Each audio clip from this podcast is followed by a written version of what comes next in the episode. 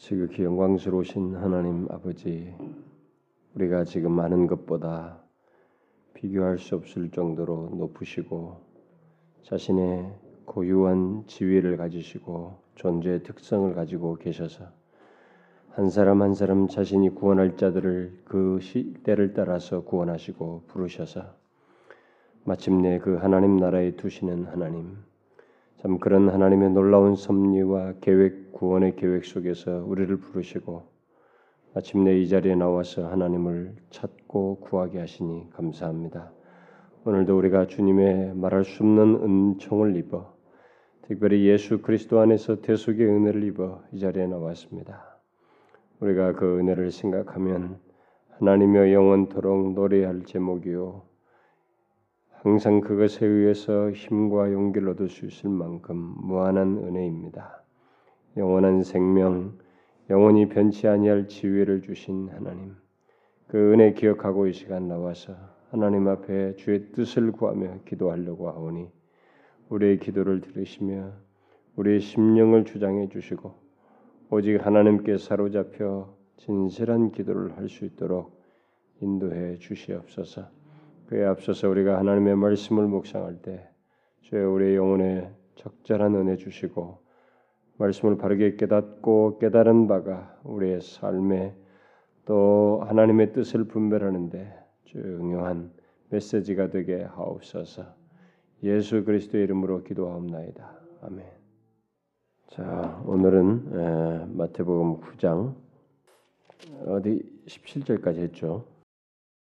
9장 18절부터 에, 단락을 굳이 나누자면 34절로 나누는 게 좋을 듯 해서 그래서 34절까지 우리 한 절씩 어, 교독을 교독을 하도록 하십시다. 우리 18절부터 34절 예수께서 이 말씀을 하실 때 한 직원이 와서 절하고 가로되 내 딸이 방장 죽었사오나 오셔서 그 몸에 손을 얹으셔서 그러면 살겠나이다.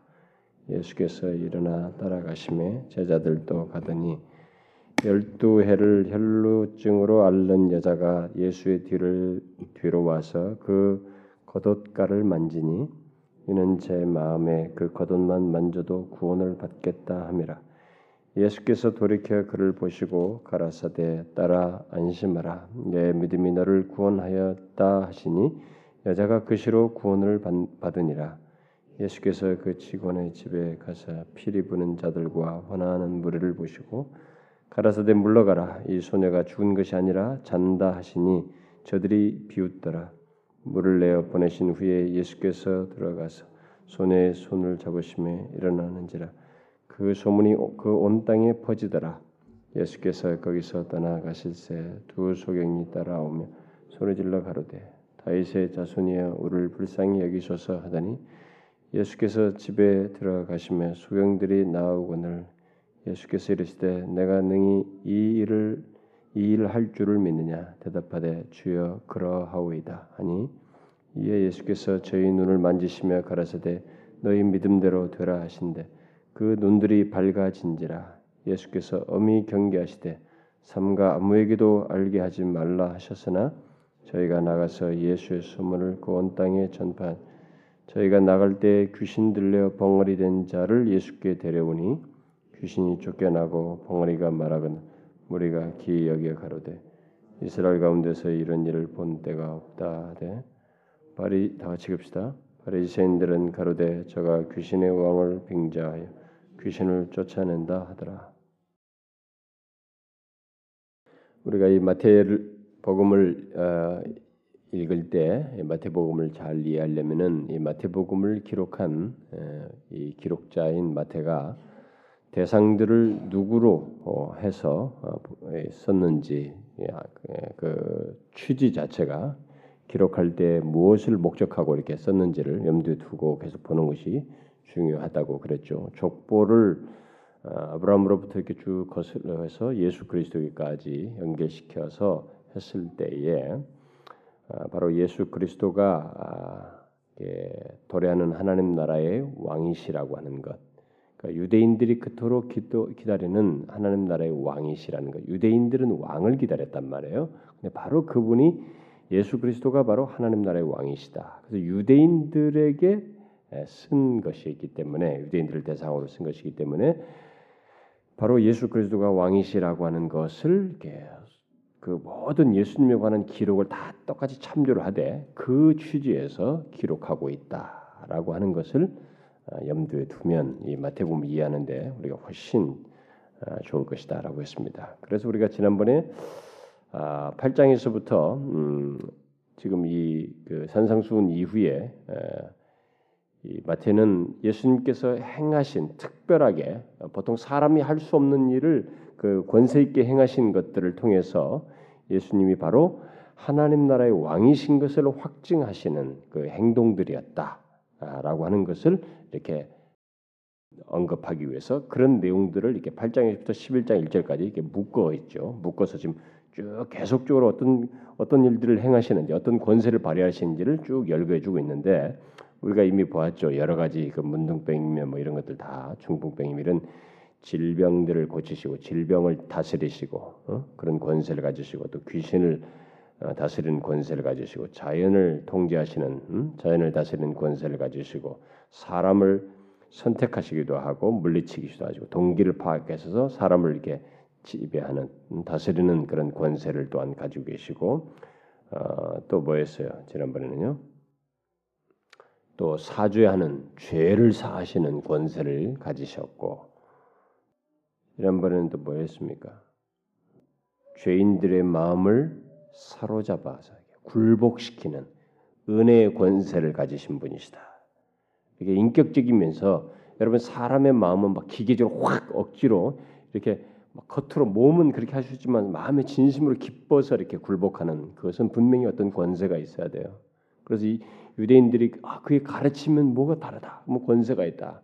이렇게 할 수 있었던 것은 그분에게 있어서는 사람들의 그 죄인의 마음, 완악한 자들, 이렇게 굳어있던 자들의 마음을 이렇게 사로잡는, 굴복시키는 그런 은혜의 권세를 가지고 계시다라고 하는 것을 어, 드러내셨다라는 것을 우리가 살폈는데, 자 이제 계속해서 또 우리가 먼저 어, 오늘 18절부터 음, 오늘 읽은 내용 속에서도 계속 하나님이 예수 그리스도께서 하나님 나라의 왕으로서 어떤 권세를 가지고 계신 것을 증거해 주는, 확증해 주는 그런 내용들이 계속되고 있는데 먼저 그 18절부터 26절 사이에서 어, 떤 장면이 나오죠. 두 어, 사람이 나오지만은 같은 맥락 속에서 이제 우리가 보게 되는데 먼저 우리가 18절부터 어, 26절 어, 사이에서 이게 두 내용 중에 제일 먼저 거론되는 여기 사람을 보게 되죠. 두 가지 기적이 나오는데 여기 두 가지 기적이 그 이 마가와 이 누가에서 먼저 언급되는 이 여기는 한 직원이라고 그러는데 이게 아마 이제 회당의 가버나움의 어떤 회당의 한 직원으로 이렇게 묘사를 하고 있는 것이고 아, 여기서 마가와 누가는 야이로다 이름까지 직접 언급을 하고 있죠. 그런데 그 야이로가 예수님에게 와서 자기 딸이 누가 보면서는 12살이라고 기록하고 있는데 12살 된 이 딸이 죽었어요. 음? 그래서 죽은 그것을 고쳐달라고 죽었으니까 오셔서 그 몸에 손을 얹으셔서 그러면 살겠나이다 이렇게 말했습니다. 사실 이것을 이 내용을 마가복음으로 마가복음으로 보면은 좀 더 더 사실적이에요. 아, 마가복음은 처음에는 이제 병 걸려서 죽을 죽을 상태에 있는데 왔는데 이제 누가 와서 죽었다고 얘기하는 그 장면으로 중간에 그렇게 나와 있습니다. 그래서 여기서는 죽었다라고 되는데 어, 다른 마가와 누가 누가 보면 죽어 간다로 죽어 가는 것으로 내용이 기록되어 있어요. 근데 그것에 어떻게 이게 맞을 수 있느냐라는 것을 지금 말한 대로 어, 처음에 죽어가는 걸 보고 왔던 거죠. 예수님께로 향했는데 누가 거기서 사람이 보내져서 와가지고 어, 이미 죽었다라는 얘기를 들은 것입니다. 그러면 사람은 죽었다라고 하면은 포기하는 것입니다. 죽었다면 이제 죽기 전까지 그 가능성이 있을 때 그래도 혹시 이분에게 가면 이런 생각이 있는 것이 누구 뭐 누가 나을 수 있잖아요. 근데 죽었는데 살려달라고 하는 생각을 갖는다는 것은 이것은 굉장한 어떤 어? 뭐 그, 그걸 낫게 하실 수 있는 그분이 이런 것까지도 하실 수 있는 분이라는 최소한의 어떤 것으로든 기대나 믿음을 가지고 있어야만 합니다. 그렇죠? 뭔가 그런 것에도 믿음을 가져야만 해요.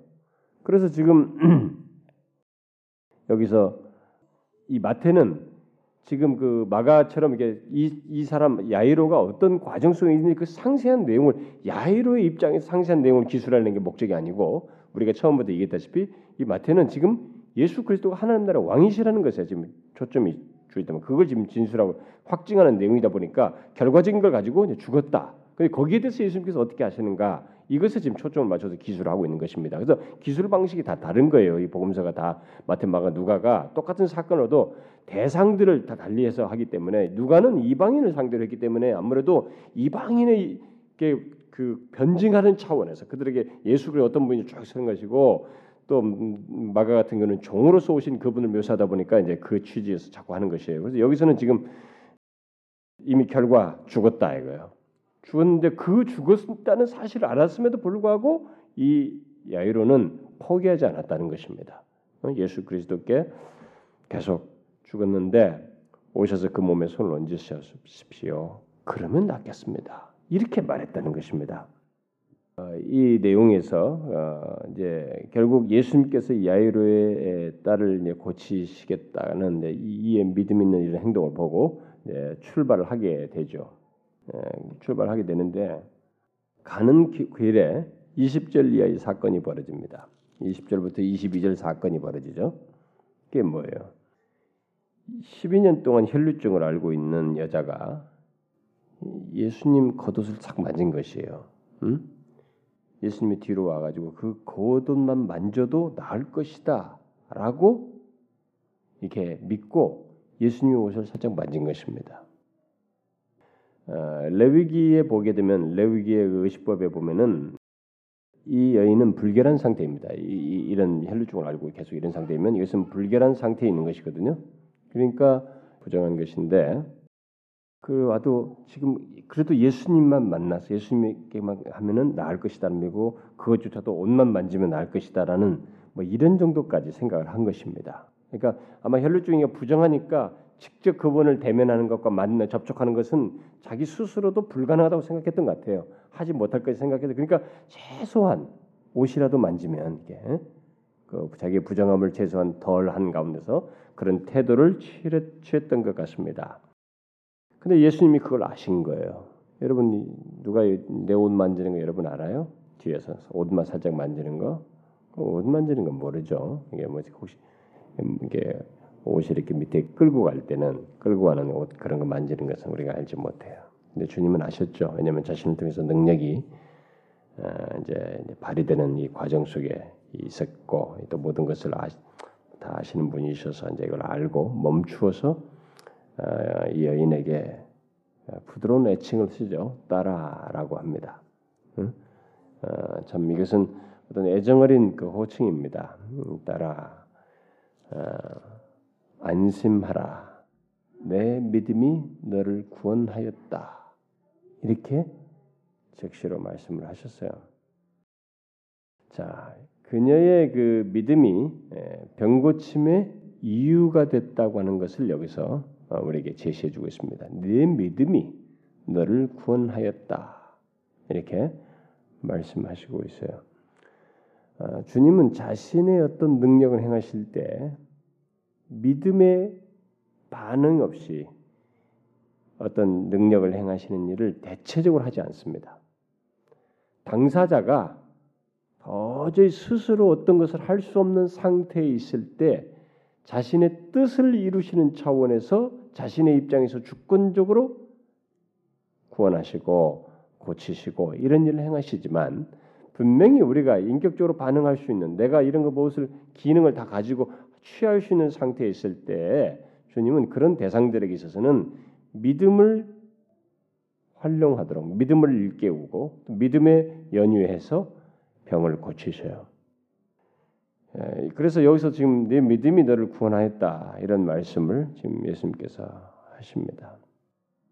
자, 이 얘기를 야이로가 지금 듣고 있거든요. 같이 동행하면서 그 야이로의 생각이 어떻겠어요?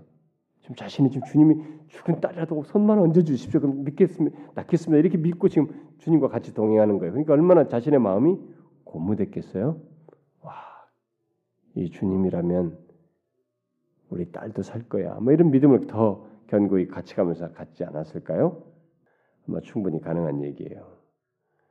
자, 그런데 그 상황에서 어, 이제 예수님께서 이 여인을 고치시고 네, 나중에 뒤에 덧붙이도록 합시다. 여인을 고치시고 이제 야이로 집에 이르렀을 때 거기에 이미 조문객들이 당당, 당도했습니다. 사람들이 보니까 여기 피리 부는 자들, 환하는 자들, 뭐 이렇게 곡하는 자들이죠. 예, 이제 위로하기 위해서 어, 이제 유족들에게 애국하려고 사람들이 모인 것입니다.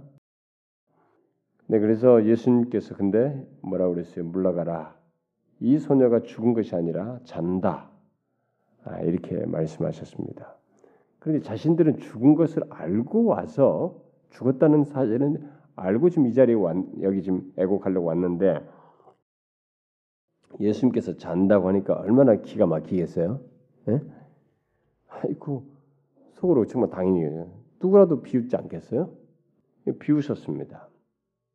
근데 예수, 예수님께서 지금 이 딸이 죽은 것 죽음 자체를 부정하는 것은 아닙니다. 예, 그걸 부정하는 것은 아니고 여기서 예수님께서 지금 잔다라고 이렇게 말한 것은 그녀의 그 죽은 상태를 이 딸의 죽은 상태를 잠자는 것에 견주어서 말씀을 하시고 있을 뿐입니다. 왜냐하면 잠시 후에 자기를 통해서 깨어날 것을 생각하면 이, 이 딸은 지금 일시적인 상황이거든요. 자신에 의해서 깨어날 것이기 때문에 그래서 그녀의 죽음은 잠자는 것처럼 일시적일 뿐이지 자신이 다시 깨움으로써 일어날 것을 아셨기 때문에 주님은 잠잔다 이렇게 말한 것입니다. 실제로 우리 그리스도인들의 죽음도 이렇게 말 성경이 기록하고 있는 거죠. 그래서 잠잔다, 우리 잔다라고 하죠. 그건 왜 그러냐면 일깨울 것을 깨어날 것을 확실하기 때문에 얘기하는 것입니다. 에? 우리들이 우리들이 죽는다는 것은 그냥 잠자는 것이 순간 일시적인 현상이지 결국 일깨워질 것이 분명할 것이기 때문에 하나님 품에서 영원한 생명으로 일깨워질 것이 분명하기 때문에 우리를 우리의 죽음을 잠자는 것으로 성경이 말을 하는 것이에요. 예수님도 지금 바로 그런 개념 속에서 확신을 가지고 잔다 이렇게 말한 것입니다. 이 사람들만 이걸 이해를 못 하고 있었던 거죠. 그러면서 주님은 그 손에 손을 잡고 일으키셨습니다. 여기서 지금 어떤 권세가 드러납니까? 이 하나님 나라의 왕으로서의 그 자신 왕대심을 확증하시는 이 행동이 여기서 지금 또 하나 노출되고 있는데 지금 뭐예요? 어떤 권세예요? 응? 죽음을 이기는 권세입니다. 자, 여러분 지금 마태가 이 쭉 지금 하나님 나라의 왕을 왕이시다 예수가 이렇게 그것을 말하기 위해서 예수님께서 그 행하시는 여러 가지 이적과 고치시는 상도를 쭉 열거하는 중에 다 나와요. 다 나오죠. 죽음도 이기고 영적인 존재들도 다스리시고 자연도 다스리고 모든 것이 다 나옵니다. 그러니까 여기 지금 사실 여러분 인간의 세계 속에서 보이지 않는 영물을 지배하는 것도 뭐 아주 놀라운 사실인데 또 놀라운 것이 바로 죽음 아닙니까? 죽음. 음? 죽음을 이긴다는 것, 그걸 다스린다는 것, 이것이야말로 그 하나님이 아니면 누가 할 수 있어요? 이건 오직 하나님만이 하실 수 있는 것입니다. 아무도 이건 할 수 없어요. 음. 그래서 바로 지금 마태는 그걸 얘기하려는 것입니다. 예수 그리스도가 바로 하나님이다. 그분이 하나님 나라의 왕이시다. 그는 하나님만이 하실 수 있는 일을 하시는 분이시다. 음? 이 사실을 지금 이렇게 해서 우리에게 증거해 주는 이거 단순한 기술이 아니에요. 그러니까 예를 들어서 다른 데서 기록할 때는 이제 조금 더 상황을 묘사해 가지고 그 상황 속에서의 어떤 다른 다른 것도 좀 더 어, 설명할 수도 있는데 지금 마태의 일차적 강조점은 그거예요. 주님, 이 예수 그리스도 말구에 오신 이분이 바로 이 땅에 오신 그분이 바로 하나님 나라의 왕이시다라는 것을 육신으로 오신 그분이 하나님 나라의 왕이시라는 걸 말하고 있습니다. 그런데 우리가 또한 가지 견주해서 연주해 들 것은 이 두 사람의 믿음이죠. 주님께서 지금 여기서 다 얘기하실 때 이들의 믿음을 보시고 지금 이렇게 어, 거기에 말씀하시거든요. 음? 그래서 이 두 사람의 믿음이 여기서 드러나고 있습니다. 이 여인도 지금 내 믿음이 너를 구원하였다. 이 여인에게도 그러니까 이 여인이 지금 12년 동안 혈루증을 앓고 있었는데 도체 낫지 않는 그 자기 상태인데 또 부정해요. 사람들 접근하지 못해. 그런데도 그 모든 과정을 다 넘어서서 주님의 자기가 부정하니까 가까이는 못 가고 그래도 어쩌라도 만질 수 있다면 이분이 나를 낫게 할 거야라고 그렇게 생각을 하고 그 믿음으로 집 접근했다는 거죠. 그래서 주님이 네 믿음이 나를 구원했다는 거야. 그러니까 거기에도 이 사람의 그 많은 작업이 있었습니다. 그러니까 행동으로 나오기까지 이 믿음이 구체적으로 행동이 표현되기까지 이 사람은 많은 일이 자신 안에서 있었던 것이에요. 생각과 그 행동이 결정이 이르기까지. 그러니까 우리들이 예수 믿으면서 말이죠. 의외로 생각으로 하나님은 이런 분이셔 저런 분이시게 다 말을 해도 막상 그것을 믿음의 행위로 이제 구체적으로 화시키지 못하는 경우가 얼마나 많습니까? 그랬을 때 그 믿음이 죽은 믿음이 되는 거예요. 그게 진정한 믿음이라고 하기 어렵다는 거죠. 믿음은 바로 그런 것을 내포하는 것이죠. 어? 실제성을 내포하는 것입니다. 성경에서 말하는 믿음은 과장된 것이 아니요 이론적인 것을 말하지 않습니다. 어떤 실제성을 갖는 그 믿음의 대상이신 그 믿는 바의 대상이신 그분에 대한 이해, 그분을 신뢰하는 것, 그분을 붙드는 것, 그리고 그 붙들기 때문에 그분께 나아가는 것 이런 것들을 내포하는 것이에요. 지금 이 여인이 그런 것이. 그이 사람도 마찬가지입니다. 야이로도 아니 이제 뭐 죽어간다 그러니까 죽어간다 했을 때 왔을 때하고 죽었다라는 얘기 들었을 때하고는 태도가 달라질 수 있는 거예요. 아, 뭐 이제는 더 이상 손을 못 쓰겠구나. 뭐 저분이라고 죽는 것까지. 사람의 죽음에 대해서만큼은 거의 단정적인 결론을 내리게 됩니다. 뭐 죽음을 다시 살릴 수 있다. 그랬으면 좋겠다는 애통함과 안타까움을 들을지 모르지만 그것을 죽음을 에서 일으킬 수 있을 것이다라는 믿음을 제정신을 가지고 바른 정신으로 적극적으로 갖는 것은 다른 것이에요. 그 사람은 그랬던 것이에요. 가시면 손을 얹으시면 그가 일어날 것이다. 믿고 했던 것이죠. 그런데 그 주님은 그 믿음의 연유로 그들을 구원하셨습니다. 구해줬어요. 우리는 이런 장면을 속에서 아, 참 주님이 어떤 분이신지 정확하게 다시 보죠.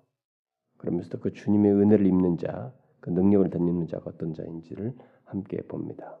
자, 그 다음에 27절부터 31절 사이에서 우리는 또 다른 주님의 뭐 이게 뒤에 34절까지 그뭐 같은 맥락이지만 굳이 좀 나누어서 또 더 설명하자면 주님의 어떤 또 다른 면 권세를 엿볼 수 있는 내용이 나오고 있죠. 여러분 뭐예요? 음? 여기 보니까 예수님께서 이제 그곳을 떠나서 가실 때 두 소경이 따라 붙은 것입니다.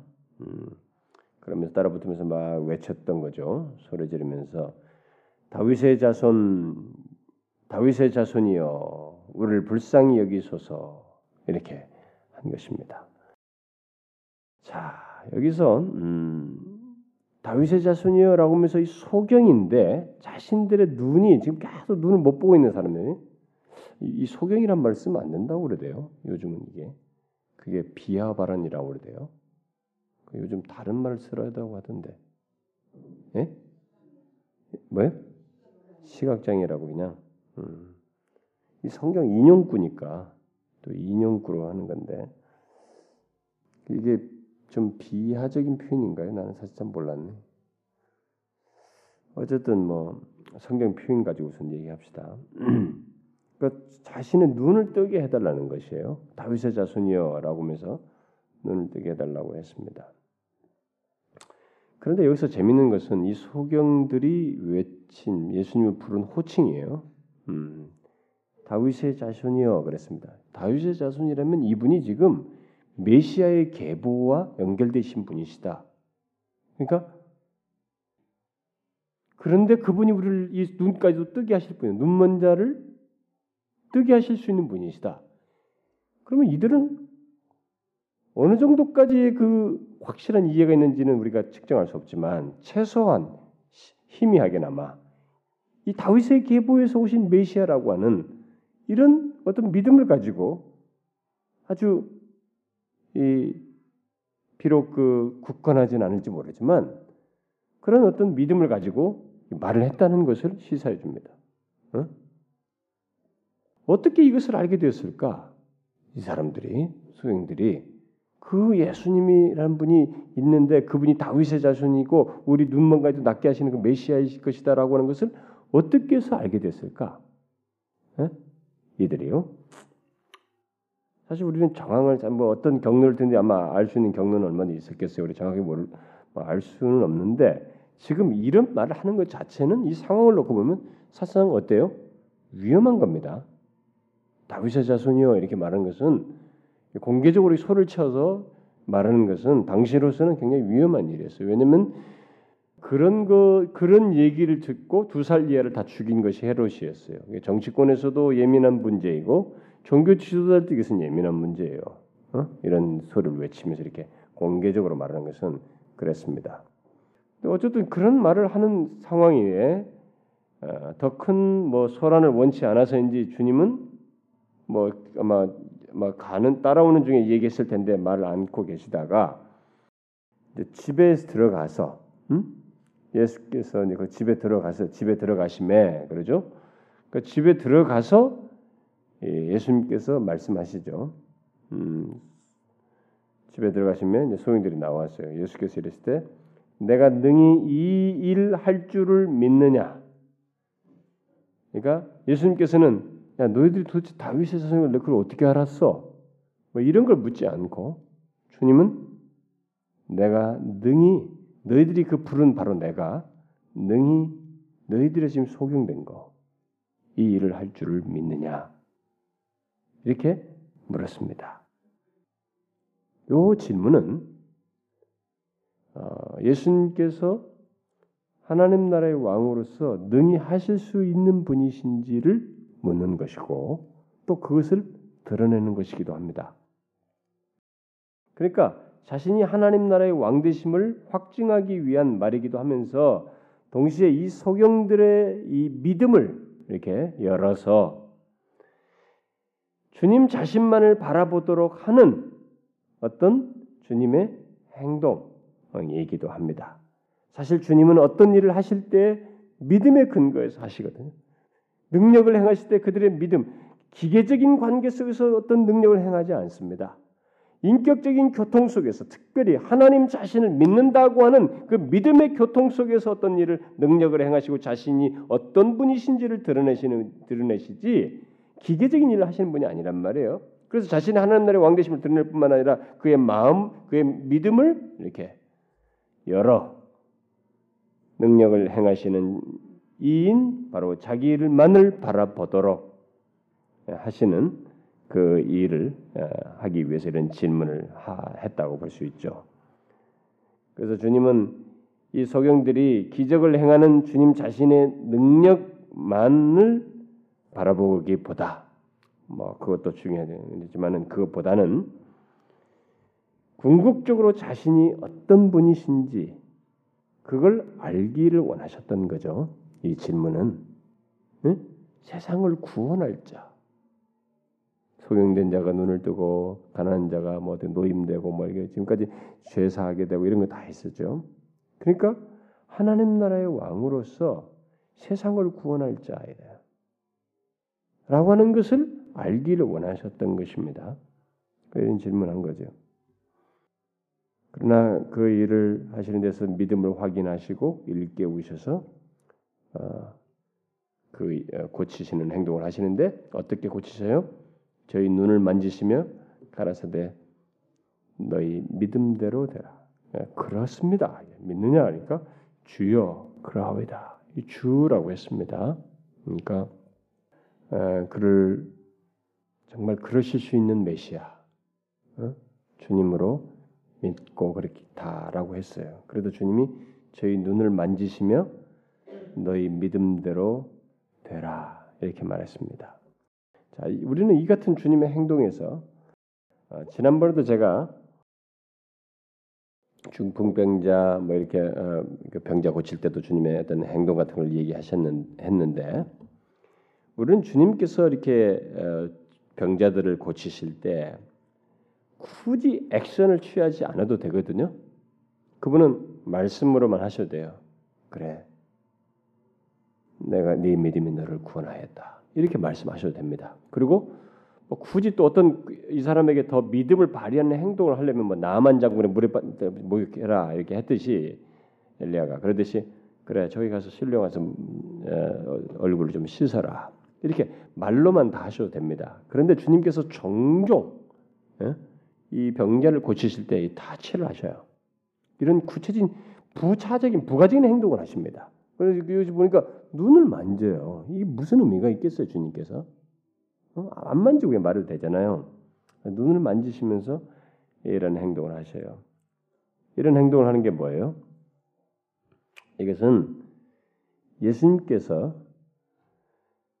자신을 그들의 고통과 연루시키는 것이에요. 다시 말해서 모든 고통의 근원이 되는 이 세상의 죄를 자신이 짊어질 것이라고 하는 예언적인 행동을 하는 것입니다. 예언적인 행동이에요 이게 사실은 자기 자기가 지금 이 모든 죄로 말미암은 이런 것들을 장차 다 짊어질 것이라고 하는 그런 어, 일종의 예언적 행위라고 볼 수 있어요. 굳이 할 필요 없는 겁니다. 동일시해요. 그게 그 죄를 자신이 담당할 것이네. 그 바로 그것이 그 죄와 자신을 연루시키는 이런 행동들이라고 볼 수 있습니다. 여러분 지난번도 제가 그런 그런 행동이 나와서 한번 얘기했었죠? 예? 했었죠? 기억나죠? 여러분 주님은 그런 행동 많이 하셔요. 할 필요 없습니다, 여러분. 주님은 그걸 수시로 그런 것을 통해서 자신을 보이셔요. 모든 것의 근원인 죄를 다 담당하실 담당할 거라는 것을. 그래서 결국 그렇게 하면서 네 믿음대로 되라. 하니까 어떻게 됐어요? 눈들이 밝아졌습니다. 아, 그러니 눈이 밝아졌으니 여러분 다른 건 다 괜찮아요. 근데 이 눈 문제가 해결되는가? 헬렌 켈러가 자신이 모든 기능이 다 망가졌는데 다 안 되죠. 귀도 청각도 안 되고 다 안 됐잖아요. 근데 자기가 막 제일 바라는 것이 눈이다. 응? 눈이 행, 눈이 가장 귀하다. 다른 거 다 떨어져도 눈만 있어도 괜찮겠다. 응? 그렇게 했죠. 사실 눈은 우리의 뭐 등불이다라고 한 것처럼 눈은 제일 중요한 부분이죠.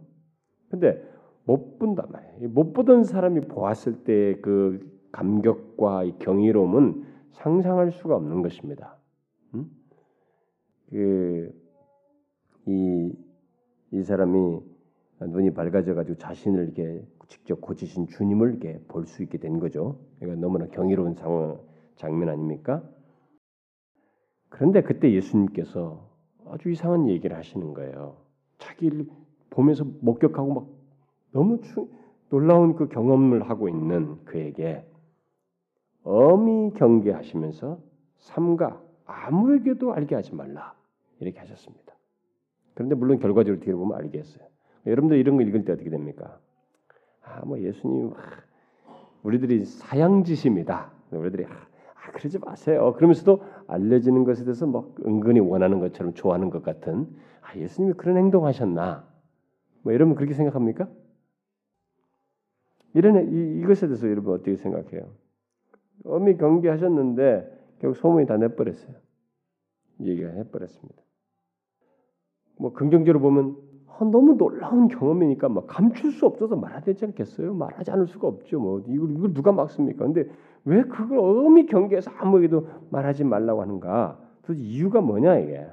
어떤 사람들은 이것은 아, 육체적인 그 치료만을 위해서 사람들이 막 몰릴 것이기 때문에 그것을 이렇게 아, 막으려고 아마 주님께서 이렇게 마셨을 것이다.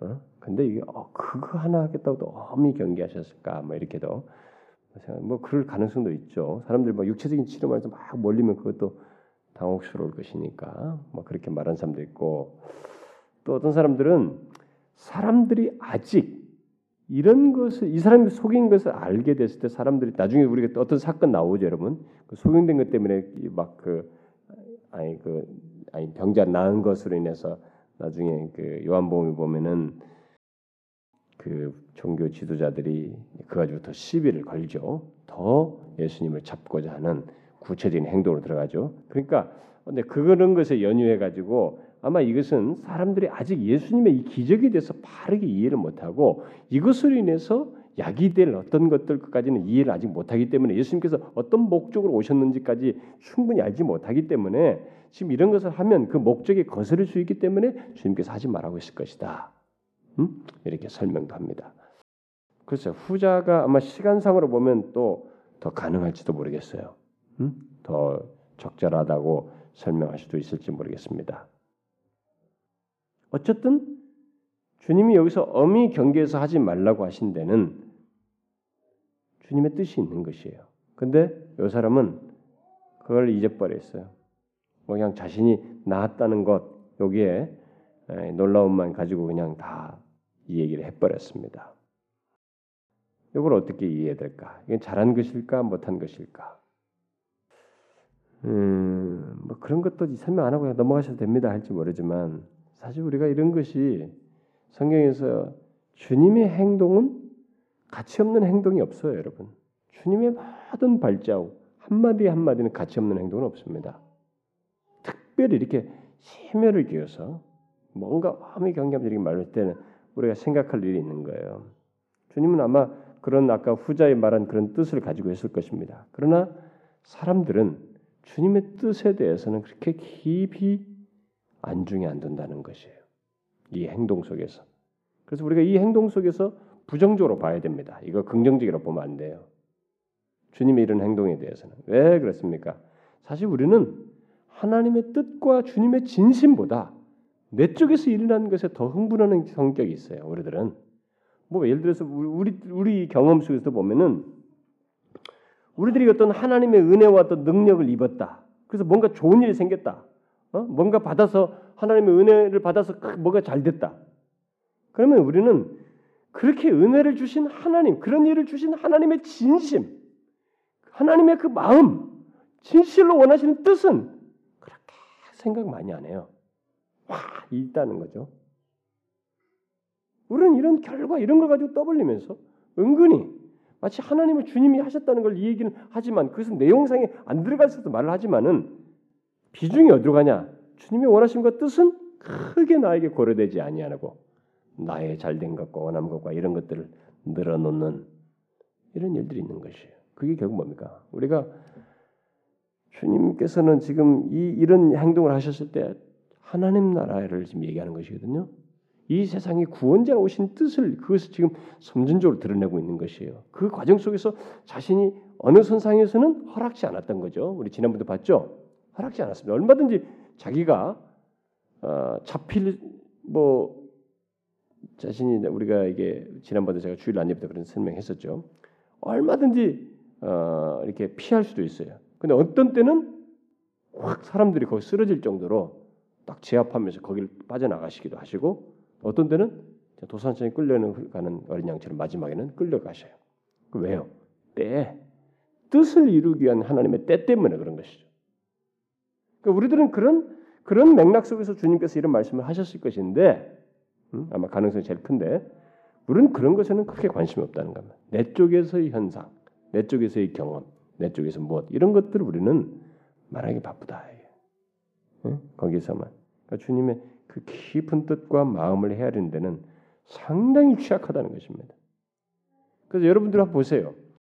우리가 예수를 믿으면서 우리 경험 세계 속에서 어떤 일이 주님의 은혜로 어떤 일이 있게 됐을 때 내가 일이 잘 되고 또 기도하고 하나님께 간구했을 때 그래서 만약에 어떤 뭐 어디에 들어가고 어떤 입사를 하고 어떤 성과를 거두고 어떤 좋은 결과가 왔을 때 여러분 얼마나 하나님의 마음과 뜻을 깊이 헤아립니까 거기서 얼마나 헤아려요? 네? 얼마나 헤아립니까? 까마득 잊어버리잖아요. 야 이제는 뭐 하나님께서 은혜로 나 이렇게 하게 해줬어. 나 뭐 직장에 들어가게 해줬어. 대학에 들어가게 해줬어. 뭘 이런 걸 결, 좋은 결과를 주셔서 이 정도까지 얘기하지만 하나님의 뜻에는 관심이 없어요.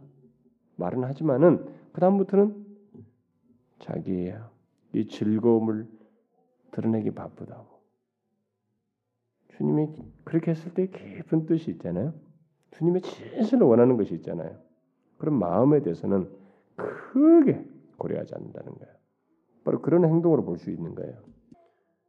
그래서 여러분 여러분들이 지금까지 예수를 믿어오면서 수도 없이 하나님 앞에 기도도 하고 또 은혜를 덧입어서 이런 과정 지나고 저런 과정 지나고 그랬을 때 하나님께서 여러분들 그렇게 허락하셨을 때 그때마다 그런 것을 허락하시면서 우리에게 깊이 원하시는 하나님의 마음 그 뜻에 대해서 여전히 생각하고 지나고 있는지 여전히 거기에 마음이 예민하고 항상 중요시 여기며 감사하고 그 뜻을 이루고자 하는 소원을 가지고 있는지 한번 살펴보세요. 이렇게 하면 안 된다는 거예요. 주께서 이런 행동하셨을 땐 그런 뜻이 있다고 볼 수 있다는 것입니다. 어쨌든 여기 이 행동 속, 이 사건 속에서 주님은 또 눈이 멀어서 아무것도 할 수 없는 자, 곧 인간의 전적인 무기력함을 고치셔서 정상적인 기능, 제 기능을 하게 하시는 그 권세를 보게 됩니다. 여러분 인간은 자신 안에 어떤 구성 요소를 다 가지고 있고 이런 구성 요소 있고 있어도 그렇고 또 특별히 눈 같은 것이 멀어서 정말 제 기능을 못하는 한 존재로 있지만 그거 못하는데 이런 것들을 사람들이 할 수 없는 그런 것들을 제 기능하게 하시는 그런 권세를 그러니까 그 만드신 분만이 하실 수 있는 거예요. 여러분 이 시계가 딱 만든 사람은 시계를 만든 사람은 어디가 고장 나면 제 기능을 잘 어디가 고장 나서 잘 제 기능이 안 되면 그거 자기는 잘 알아요. 자기가 딱 고친다고. 주님은 지금 이 사람을 그렇게 하고 있는 거예요. 만드신 분이시요. 인간의 창조자이시기 때문에 제 기능을 할 수 있도록 하시는 권세를 드러내시고 있다고 말할 수 있겠습니다. 이런 면에서 그는 하나님 나라의 왕이세요. 음? 정, 정령 그렇습니다. 그다음 마지막으로 32절부터 34절에서 어, 이제 앞에 두 소경이 집을 떠나자 사람들이 귀신 들려서 벙어리 된 사람, 음? 귀신 들려서 벙어리 된 자를 예수님께 데려오게 되죠. 이 사람은 어떤 사람입니까? 이 사람은 이제 고치시는 장면이 나오는데 여기서는 지금 이 사람의 어떤 반응 같은 게 별로 기록이 되어 있잖아요. 근데 귀신 들려 벙어리 됐습니다. 귀신 들려 가지고 이게 벙어리가 됐대요. 음.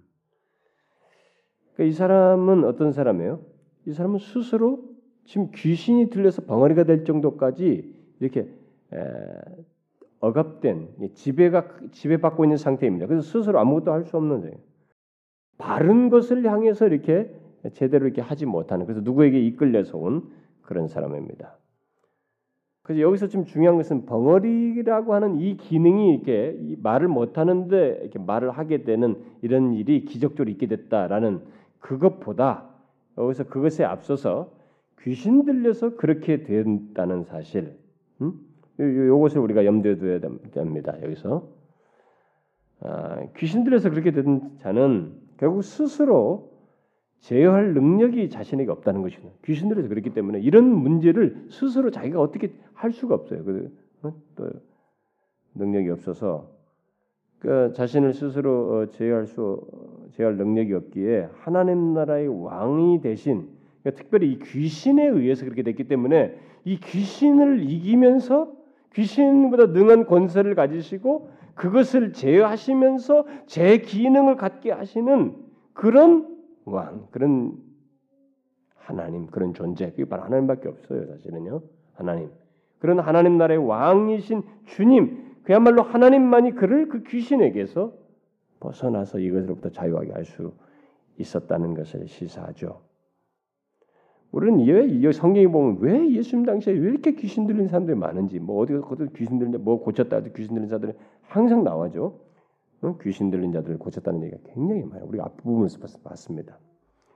왜 이렇게 이 당시에 이 귀신 들린 자들이 그렇게도 많았는지 귀신 들린 것도 이렇게 무슨 우리가 정신적으로나 이게 뭐 어떤 사단에게 의해서 괴계에 의해서 받는 그 영향받는 그게 아니라 물리적으로 통제를 받는 마치 귀신에 의해서 신체적으로나 정신적으로 억압되어서 제 기능을 못하는 자기 스스로 분별과 판단을 제대로 못하고 비정상적으로 이렇게 사람이 억압된 상태에 있는 이런 귀신 들린 이런 사람들이 왜 예수님 당시 이렇게 많았는지에 대해서 뭐 의문이 생길 수도 있습니다. 음? 뭐 여러 가지를 설명할 수도 있을 거예요. 여러 가지 설명할 수 있는데, 근데 가장 평이한 생각은 그 귀신 들린 상태에 예수님 당시 많았던 장면은 아마 그 다른 데도 많았을 수 있겠지만은 특별히 이때 더 기록상을 볼 때 이렇게 많은 것처럼 보여요. 그런 기록들이 많기 때문에 그럼 뭐겠어요? 메시아의 필요를 드러내는 것이에요. 음? 메시아의 오심을 절실하게 어? 환경적으로 현실적으로 시대적으로 드러내는 것이에요. 그뿐만 아니라 결국 뭐예요? 사단의 권세와 능력보다 더 크신 그리고 더 영광스러운 권세와 능력을 가지신 하나님 나라의 왕. 그 은혜의 능력이 임하는 것을 어, 임할, 임하게 되는 그, 결국 그런 것을 나타내고자 하는 하나님의 뜻, 음? 하나님의 그런 그것을 나타내고자 하는 하나님의 뜻에 의해서 아마 이런 정황들이 있었다고 볼 수 있을 거예요. 특히 하나님 나라가 아, 임하는 것을 가장 적나라하게 보여주는 것 중에 하나가 사단의 권세가 굴복당하는 사단의 권세로부터 사람들을 구원하는 것이 그들에서 하나님 나라가 그들에게 임하는 것이거든요. 그래서 이게 하나님 나라의 이 도래와 관련해서 가장 극적으로 말해주는 것이 이 사단의 권세, 권세 아래 있는 것에 굴복당하는 것이기 때문에 바로 그런 정황들이 메시아이신 예수 그리스도가 오시는 상황에 많이 이렇게 있지 않았는가. 그래서 그런 자들을 고치시는 장황 성명들이 성경에 예수님 당시에 많이 있지 않았는가. 우리가 그렇게 생각할 수 있습니다. 어쨌든 이 사람을 주님께서는 예, 고치셨습니다. 즉시 고치셨어요. 그러자 벙어리가 아, 말하는 게 되죠. 아, 귀신을 쫓아내니까 말을 하게 됐습니다. 이것을 보고 무리가 다 어떻겠어요? 마태가 기록하고 있는 정황을 잘 보시면 이 벙어리가 말하니까 무리가 어떻게 해요? 기여겨 뭐라고 말했어요? 이스라엘 가운데 이런 일을 본 때가 없다. 응? 이렇게 말할 수도 있잖아요. 와, 이게 참 이스라엘에서 너무 기이한 일이다. 일이다. 사건이다. 놀라운 일이다. 이렇게 말할 수 있는데 이스라엘 가운데 이런 일을 본 때가 없다. 이게 뭐예요? 뭘 지금 부각시키는 것입니까? 하나님 나라가 도래했다는 거예요. 그 도래한 것을 지금 예수께서 보이시고 있다. 이 장면이 바로 하나님 나라가 지금 임하여서 그 하나님 나라 왕이신 그분에 의해서 이게 증명되고 있다. 이 사실을 마태는 기, 예, 이렇게 수리하고 있는 거죠. 자, 그런데 여기서 흥미있는 것은 그렇게 무리들은 그렇게 반응을 하고 있는데 이 종교 지도자들은 바리새인들은 전혀 딴 반응을 보였습니다. 어떻게 반응했어요? 저가 귀신의 왕을 빙자해서 귀신을 쫓아낸다. 이렇게 말한 것입니다. 그들은 하나님 나라의 왕이신 예수님께서 오신 목적을 전혀 간파하지 못했습니다. 전혀 알고 싶어 하지도 않고 모르고 있고 깨닫지도 못하고 있어요. 예수님께서 이 땅에 오신 것은 사람들을 마귀의 권세에서 구원하시기 위함입니다. 죄와 사망에서 구원하시기 위함이에요. 그런데 그래서 예수님께서는 이 귀신 들린 벙어리 된 자를 기꺼이 고치셨고 자발적으로 고치셨어요.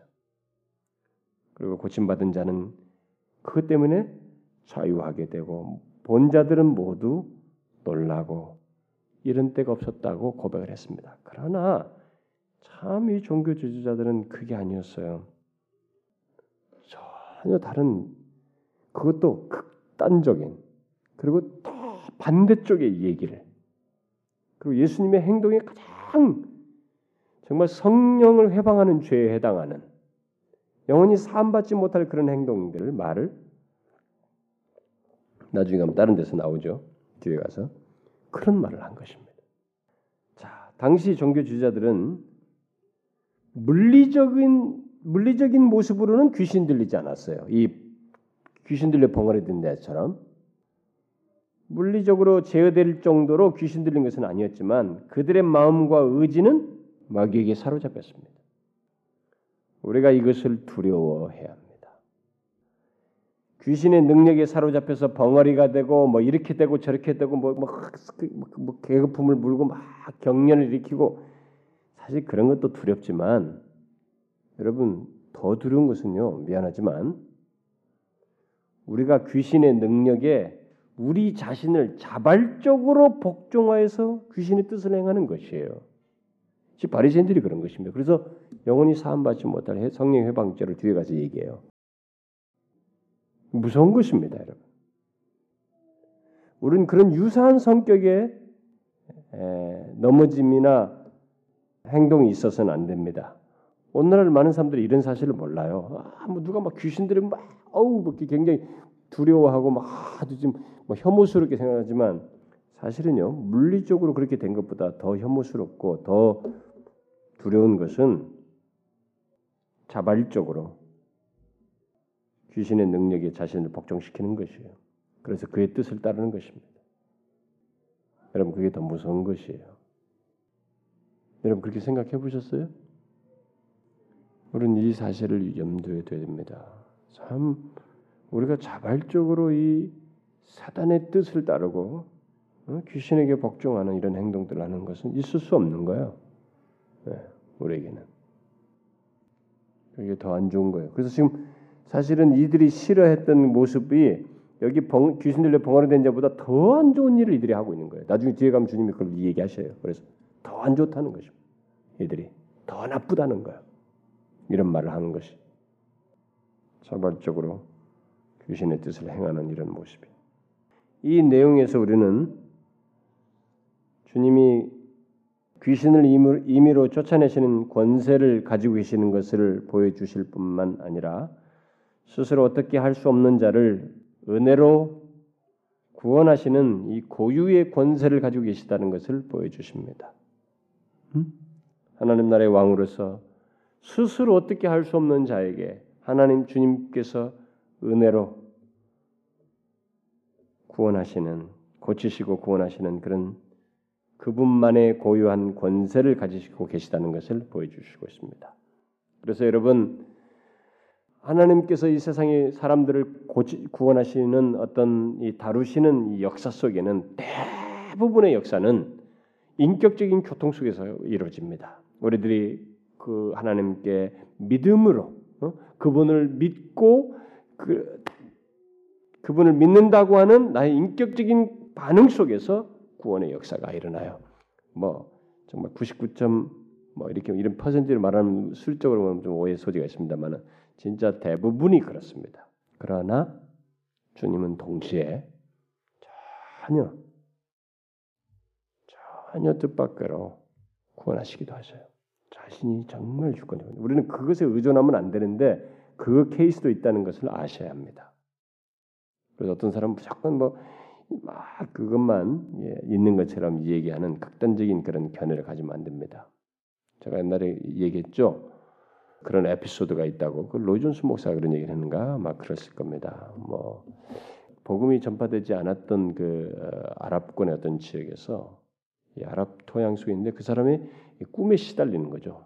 아, 꿈에 시달리는데 이게 막 자꾸 이제 뭔가 이게 자기는 분명히 무슬림인데 이렇게 기독교, 어, 그 예수 그리스도 뭐 이런 것이 자꾸 자기가 뭔가 비슷한 것이 나타나는데 그게 도대체 뭐가 뭔지 시는데 어느 날 자신 앞에 하늘에 이게 십자가가 명확하게 자기 눈에 띄게 되죠. 그래서 그 사람이 그걸 보고 이제 알기 알기를 구하고 마침내 예수 그리스도를 믿게 되었다는. 전혀. 그 주변 환경에서는 있을 수 없는 누가 전해주도 않은 그런 상황에서 그런 케이스가 벌어지는 것처럼. 마치 요 귀신들로 벙어리된 자를 예, 타인들에 의해서 데려왔지만은 그것에 의해서 주님이 다가가셔서 고치시는 것처럼. 물론 주님은 그 네 명에게 지붕 뜯고 내린 것처럼 타인의 믿음에 의해서 온 사람도 또 고치시기도 하셔요. 그러나 그것뿐만 아니라 전혀 우리가 생각할 수 없는 우리 스스로 전혀 할 수 없는 자에게 구원을 주시는 일도 하십니다. 그래서 제가 여러분들에게 얘기하는 거예요. 혹시라도 예수를 믿다 믿지 믿지 않고 죽는 사람 있잖아요. 임종하는 사람들. 그들이 가서 임종하기 30분 전, 뭐 1시간인지 아무도 알지 못하지만 언제 임종한다고 할 때 시간이 그때 많지 않아요. 1시간 될지 2시간 될지 30분 될지 모릅니다. 그때 여러분들이 귀에다 대고 정말 예수 그리스도를 말해보는 거예요. 음? 그런 기회도 그것조차도 아주 가치 있어요. 물론 어, 하나님께서 구원하실 때 그 사람은 최소한 반응을 하게 되죠. 구원한다 근데 자기는 전혀 모르고 무반응 상태는 있지는 않아요. 주권적인 구원이라 할지라도 아까 그 사람처럼 어떻게 해서 주님을 알게 되고 반응하게 돼. 그, 그 고난 속에서 끝까지 예수를 믿는 뭐 이런 것이 있겠죠. 어, 강도도 그 다음부터는 오히려 저쪽 강도에게 뭐라 하죠. 그러면서 어, 나를 나군에 함께 있기를 원한다고 이렇게 고백도 하고 신뢰로 믿음의 반응을 보여주고 짧은 시간 안에서도 그런 것처럼 분명히 우리에게는 반응하는 것이 있어요. 주님께서 구원하실 때 주관적인 구원이라 할지라도 그런데 어쨌든 그 짧은 시간에 어떤 일이 벌일지는 우리가 알지 못하기 때문에 여러분들이 교회다 대고 복음을 전하라고 하는 것이에요. 그래서 여러분 마지막까지 살아있는 이게 아무리 못 알아도 마지막까지 살아있는 것이 내 몸을 못 움직이고 눈썹조차도 못 움직일 것 같은 상황인데도 이 귀가 살아있다잖아요. 음, 귀가 가장 늦게 몸에서 사라지는 것 중에 하나가 귀라고 하죠. 청각이라고 합니다. 그러니까 참 그것도 하나의 신비한 사실이에요. 그 귀에다 대고 얘기를 하셔야 됩니다. 상대가 이게 뭐 지금 뭐 비몽사몽간인 것 같고 뭐뭐 뭐 이렇게 하는 것 같아도 귀는 멀쩡합니다. 여러분 제가 옛날에 여기 맹장 수술을 받았잖아요. 수술을 받고 딱 나오는데 이게 마취가 안 깬데 그 사람들이 이 사람 잠재우면 안 된다고 눈은 감겨져 있거든요. 근데 자꾸 눈을 뜨게 해라고 다 들려요 저는. 근데 막 근데 제가 눈을 떠보려고 향히 애를 쓰거든요. 막 하는데도 잘 안 떠져요. 근데 막 이랬거든요. 그때 주변 사람들 말 다 들려요. 응? 예, 마취 상태는 괜찮은데도 그때 그때 무슨 얘기가 있었냐면 한수정 집사님 그때 거기 왔었는데 그 박이현 형제랑 같이 병문안 왔어요. 근데 아, 목사님 너무 이상하다 그러는 거예요. 응? 내가 워낙 그때 당 지하에서 우리 설교할 때니까 워낙 강한 인상이었는데 저렇게 미약해 보이니까 내가 마치 해롱해롱했으니까 너무 이상해 보였던가 봐.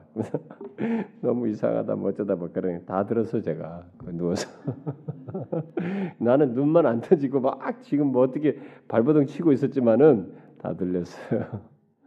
저 하나도 문제 없이 뭐 정상인 상태로 다 들렀어요. 이 신체 기능만 떨어지고 있었지. 예, 여러분 이제 뭐 그건 이제 마취 얘기고 우리 인간이 그렇습니다. 그래서 우리가 마지막까지 정말 복음을 전해야 돼요. 음? 참 하나님이 자신이 하나님 나라의 왕으로서 이렇게 사람을 고치시고 구원하시는 거 보면 정말 놀랍지 않습니까? 은혜롭잖아요. 구원하신데 이 병자들, 약자들 이런 사람들 보세요. 귀신 들려서 스스로 얻지 않은 못하는 다 하나님 나라의 왕국으로 다 불러들이고 있습니다. 이런 자들로 다 불러 모은 거예요. 그래서 하나님 나라가 제가 지난번에 얘기했죠. 너무 특별하다 이게. 너무 특별한 나라다. 왜? 우리가 이 세상에서 이명박 정부가 뭐 엘리트 중 엘리트 뽑는 그게 아니고 뭐 세리마태, 뭐 장녀, 이 병자들 이런 사람들 이런 사람들로 다 구성됐는데 그들로 구성하는 하나님 나라다. 근데 뭐예요? 뭘 보여주는 거예요? 인간의 조건이 아니라 오직 메시아 하나님의 은혜로 들어오는 나라다라고 하는 것을 보여준다는 것입니다. 그래서 하나님 나라는 은혜로 들어오는 나라이다라고 하는 것을 보여준 게 바로 이런 장면이에요. 아주 비밀입니다. 마태가 하나님 나라의 왕이시다고 할 때 계속 강조하는 저변이 뭐냐면 이 나라는 은혜의 나라라는 거예요. 그래서 지금 바로 이런 사람들이 다 그 은혜 나라에 들어간다는 거예요. 너무 놀랍지 않습니까? 아주 비밀이에요. 그런데 우리는 이제 그러면 아 그 뭐 장녀 세리 뭐 병자들 이런 게 이런 사람들이 다 구성된 하는 나라 말 그, 형편없겠다면 여러분 그게 우리가 아직도 이 세상 방식으로 가지고 있는 거예요. 여러분 제가 이번 주일날 이제 은혜 시리즈 일단락 짓거든요. 한번 이제 그때 가서 얘기를 하겠습니다만 우리가 이 세상 기준으로 제시하는 것들은 다 영화롭게 되기 전에 다 사라져 버려요. 다 사라져 버립니다. 그래서 이 세상에서 가장 탁월하다고 하는 그 탁월 개념이 전혀 다른 가치로 탁월 개념으로 바뀝니다. 그래서 이런 것이 하나도 중요하지 않아요. 그래서 이 세상에 그 속명이 나 같은 뭐 이게 그 사람 뭐 시고 쓰고 그랬지만은 몸이 뒤틀리고 뭐 어쩌고 저 정박하고 이런 거 다 하나님께서 원상 회복시켜요. 영화롭게 바꿀 때. 그래서 이렇게 은혜로 들어온 나라가 얼마나 견고하며 완전한지를 순전히 하나님의 은혜로 다 증명해 버립니다. 그 안에 들어온 사람들이 그 하나님 자신의 완전하심 때문에 모두가 완전하게 되는 큰 역사가 일어나요. 영화롭게 되고 새 하늘과 새 땅에 이른 상태에서. 그러니까 여러분 우리는 아직까지도 이 세상적인 사고 방식 갖고 있지만 기이한 일이 벌어집니다. 그래서 이 은혜 나라, 하나님 나라, 이 도대체 이 나라가 얼마나 신기한 나라인지 보는 거예요. 이런 나라 사람들, 이런 사람들 들은 것입니다. 놀랍죠? 음. 정말 은혜의 나라입니다. 제가 여러분과 저 같은 사람이 들어간 것만 해도 은혜의 나라죠. 그렇지 않습니까? 아, 나 같은 사람은 당연히 들어가지. 그 사람은 자격 없습니다. 미안하지만. 기도합시다. 하나님 아버지 감사합니다. 우리들을 참 보잘것없는 우리들을 은혜로 그 은혜의 나라 우리 주님께서 통치하시는 하나님 나라에 속하게 하시고 지금부터 속하여 영원한 그 나라의 백성 되게 해주신 것 감사합니다. 주님 전적으로 하나님께서 은혜로 우리를 부르신 줄을 믿습니다. 우리에게 어떤 잘난 것이나 자격이 있어서가 아니고 우리들의 어떤 노력에 의해서가 아니고 오직 우리들의 그 부족한 결함들을 다 포함하시고 수용하시며 그런 걸 담당하심으로 죄에서 사하셔서 그 나라에 속하게 하신 줄을 믿습니다. 그러니 우리가 항상 우리의 삶에 있어서 이, 이 나라의 왕 되시고 우리를 통치하시는 우리 주님의 뜻과 원하심에 항상 기울이게 하시고 주의 통치를 잘 받는 저희들 되게 하옵소서. 이 시간도 우리가 함께 기도한 것들을 주님 들으셨나이다. 주여 나라와 조국 교회와 몸된 교회가 주님의 은혜를 입기를 간절히 구했습니다. 우리들을 통해서 영혼들이 구원을 얻기를 간절히 구했고요. 주께서 우리 가운데 임하셔서 큰 은혜 중에 역사해 주실 것을 구했습니다. 예배 속에서뿐만 아니라 우리 몸된 교회가 정말로 하나님의 은혜에 사로잡히는 교회가 되기를 몹시 갈망하며 구하고 있습니다. 주님 우리들의 갈망과 간구를 들으시고 불쌍히 여겨 주셔서 주님 어느 때든지 하나님이 기뻐하시는 때 우리 가운데 오셔서 한없이 은혜를 부어 주시고 그래서 누구든지 이곳에 오는 자들마다 예수 그리스도 안에 있는 그 풍성한 은혜에 사로잡히며 주의 백성된 것의 복과 은혜가 얼마나 놀라운지를 알고 살아가는 저들이 되게 하옵소서. 여기 참여한 사람들 각 사람마다 하나님의 처, 저들을 주님 처지가 있고 간구가 있사오니 기억하셔서 저들의 삶 중에 주님 개입하셔서 일일이 길을 여시고 저들의 상황과 필요들을 허락해 주시고 모든 상황 속에서도 자신의 어떤 욕구를 바라보기보다 먼저 하나님의 뜻을 바라보고 주님의 선하심을 끝까지 신뢰하며 주만을 바라보는 저들 되게 하옵소서. 우리의 기도를 들으시고 응답하시는 하나님을 믿습니다. 우리의 간구를 들어주셔서 적절하게 응답하실 하나님을 믿사옵고 우리 주 예수 그리스도의 이름으로 기도하옵나이다. 아멘.